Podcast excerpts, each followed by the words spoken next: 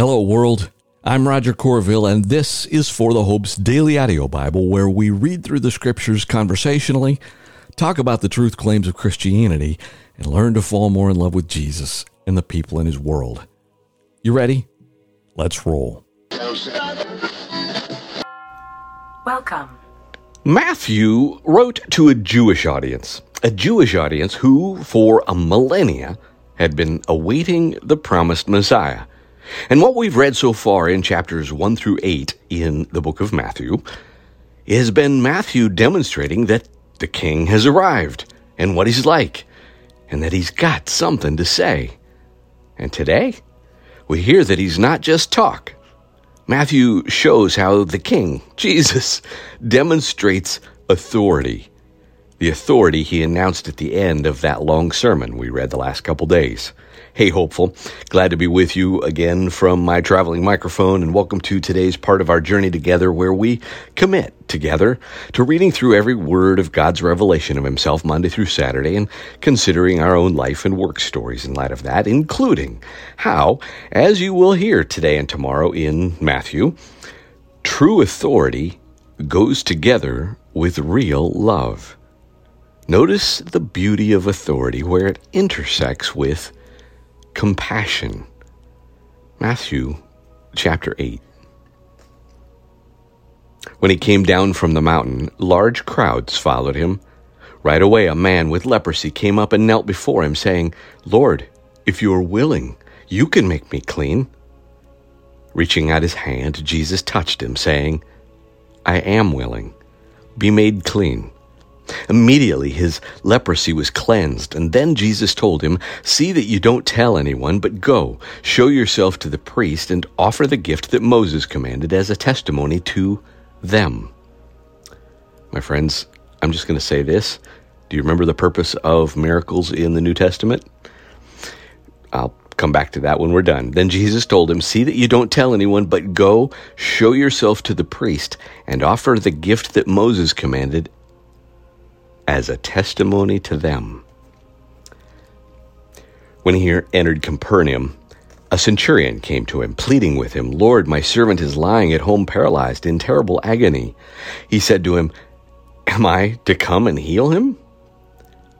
And Lord, the centurion replied, I'm not worthy to have you come under my roof, but just say the word, and my servant will be healed, for I too am a man under authority, having soldiers under my command. I say to this one, Go, and he goes, to another, Come, and he comes, and to my servant, Do this, and he does it. Hearing this, Jesus was amazed and said to those following him, Truly I tell you, I have not found anyone in Israel with so great a faith. I tell you that many will come from east and west to share the banquet with Abraham, Isaac, and Jacob in the kingdom of heaven. But the sons of the kingdom will be thrown into the outer darkness where there will be weeping and gnashing of teeth. Then Jesus told the centurion, Go, as you have believed, let it be done for you. And his servant was healed at that very moment. Jesus went into Peter's house and saw his mother in law lying in bed with a fever. So he touched her hand, and the fever left her. Then she got up and began to serve him. When evening came, they brought to him many who were demon possessed, and he drove out the spirits with a word and healed all who were sick, so that what was spoken through the prophet Isaiah might be fulfilled. He himself took our weakness and carried our diseases. When Jesus saw a large crowd around him, he gave an order to go to the other side of the sea. A scribe approached him and said, Teacher, I will follow you wherever you go. Jesus told him, Foxes have dens and birds have of the sky have nests, but the Son of Man has no place to lay his head. Lord, another of his disciples said, First, let me go bury my father. Jesus told him, Follow me, and let the dead bury their own dead. As he got into the boat, his disciples followed him. Suddenly, a violent storm arose on the sea, so that the boat was being swamped by the waves, but Jesus kept sleeping. So the disciples came and woke him up and said, Lord, save us, we're going to die. He said to them, Why are you afraid, you of little faith? Then he got up and rebuked the winds and the sea, and there was a great calm. The men were amazed and asked, What kind of man is this? Even the winds and sea obey him. When he had come to the other side, to the region of the Gadarenes, two demon possessed men met him as they came out of the tombs, and they were so violent that no one could pass that way. Suddenly they shouted, What do you have to do with us, Son of God? Have you come here to torment us before the time? A long way off from them, a herd of large pigs. Let me try that again. A large herd of pigs, and we're just keeping it real here today. A large herd of pigs was feeding. If you drive us out, the demons begged him, send us into the herd of pigs. Jesus told them, Go. So when they had come out, they entered the pigs, and the whole herd rushed down the steep bank into the sea and perished in the water. Then the men who tended them fled. They went into the sea and reported everything, especially what had happened to those who were demon possessed. At that, the whole town went out to meet Jesus, and when they saw him, they begged him to leave their region. And that, my friends, is chapter 8. Hey, on that point about miracles, one thing to remember is the purpose of miracles. In the New Testament, miracles confirm that Jesus is who he claims to be, is the authority of both him and his message, right? Remember that Jesus doesn't just tell the truth, he is the truth, right? So that was not only demonstrating his authority, but as we see in other later in the New Testament, we see that that message itself carries authority. Importantly, they're not party tricks for attention. They are supernatural intervention for demonstration. And of course, as we turn to our Old Testament segments, kingship is a rather key theme in our Old Testament segments of late as well. The books of 1st and 2nd Kings, which were originally one book, cover about 370 years of history, starting from the end of David's reign. And right now, we're in the midst of the account of his son and successor, Solomon, kind of a larger than life guy. And in particularly, we're hearing about a set of details that do what? That's my pop quiz for you today. What do we learn when we read this? 1 Kings chapter 6. Solomon began to build the temple for the Lord in the 480th year after the Israelites came out of the land of Egypt, in the fourth year of his reign over Israel, in the month of Ziv, which is the second month. The temple that King Solomon built for the Lord was 90 feet long, 30 feet wide, 45 feet high. The portico in front of the temple sanctuary was 30 feet long, extending across the temple's width, and 15 feet deep in front of the temple. He also made windows with beveled frames for the temple. He then built a chambered structure along the templed wall, encircling the walls of the temple, that is, the sanctuary and the inner sanctuary, and he made the side chambers all around. The lowest chamber was seven and a half feet fi- wide. The middle was nine feet wide. The third was ten and a half feet wide. And he also provided offset ledges for the temple all around the outside so that nothing would be inserted into the temple walls. The temple's construction used finished stones cut at the quarry so that no hammer, chisel, chisel, or any iron tool was heard in the temple while it was being built. I think that's an interesting factoid, my friends. Plus the previous one, he also provided offset ledges for the temple all around the outside so that nothing would be inserted into the temple walls. What's being demonstrated? Masterful construction. But that's not, that's the earthly part of the big picture answer to the pop quiz. Continuing. The door for the lowest side of the chamber was on the right side of the temple. They went up a stairway to the middle chamber, and from the middle to the third, he, when he finished building the temple, he paneled it with boards and planks of cedar, and he built the chambers along the entire temple, joined to the temple with cedar beams. Each story was seven and a half feet high. The word of the Lord came to Solomon As for this temple you are building, If you walk in my statutes, observe my ordinances, and keep all my commands by walking in them, I will fulfill my promise to you, which I made to your father David. I will dwell among the Israelites and not abandon my people Israel.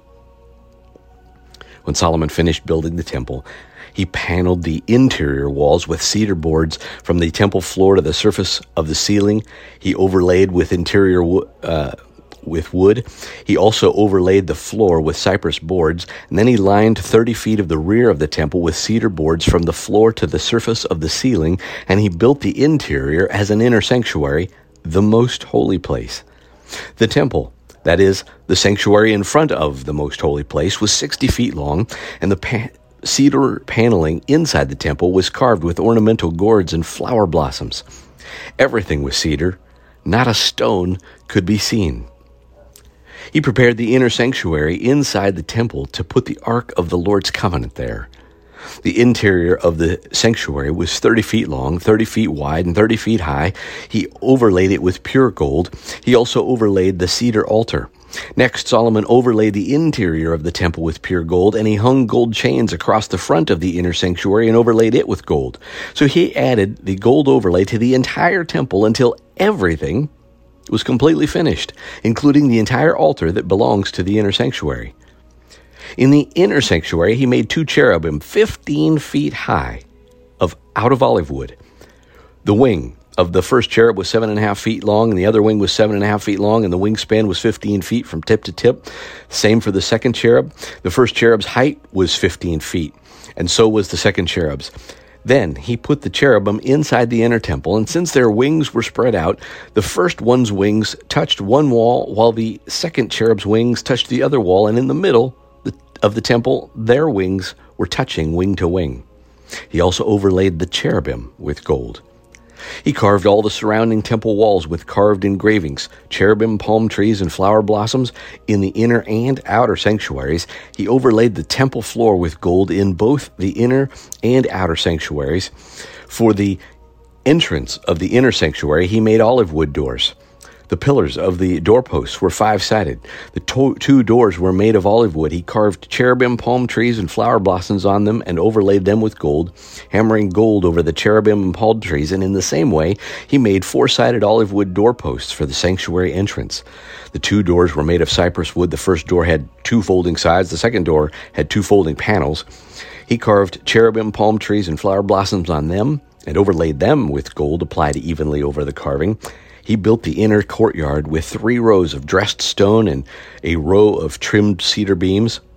The foundation of the Lord's temple was laid in the fourth year of Solomon's reign in the month of Ziv.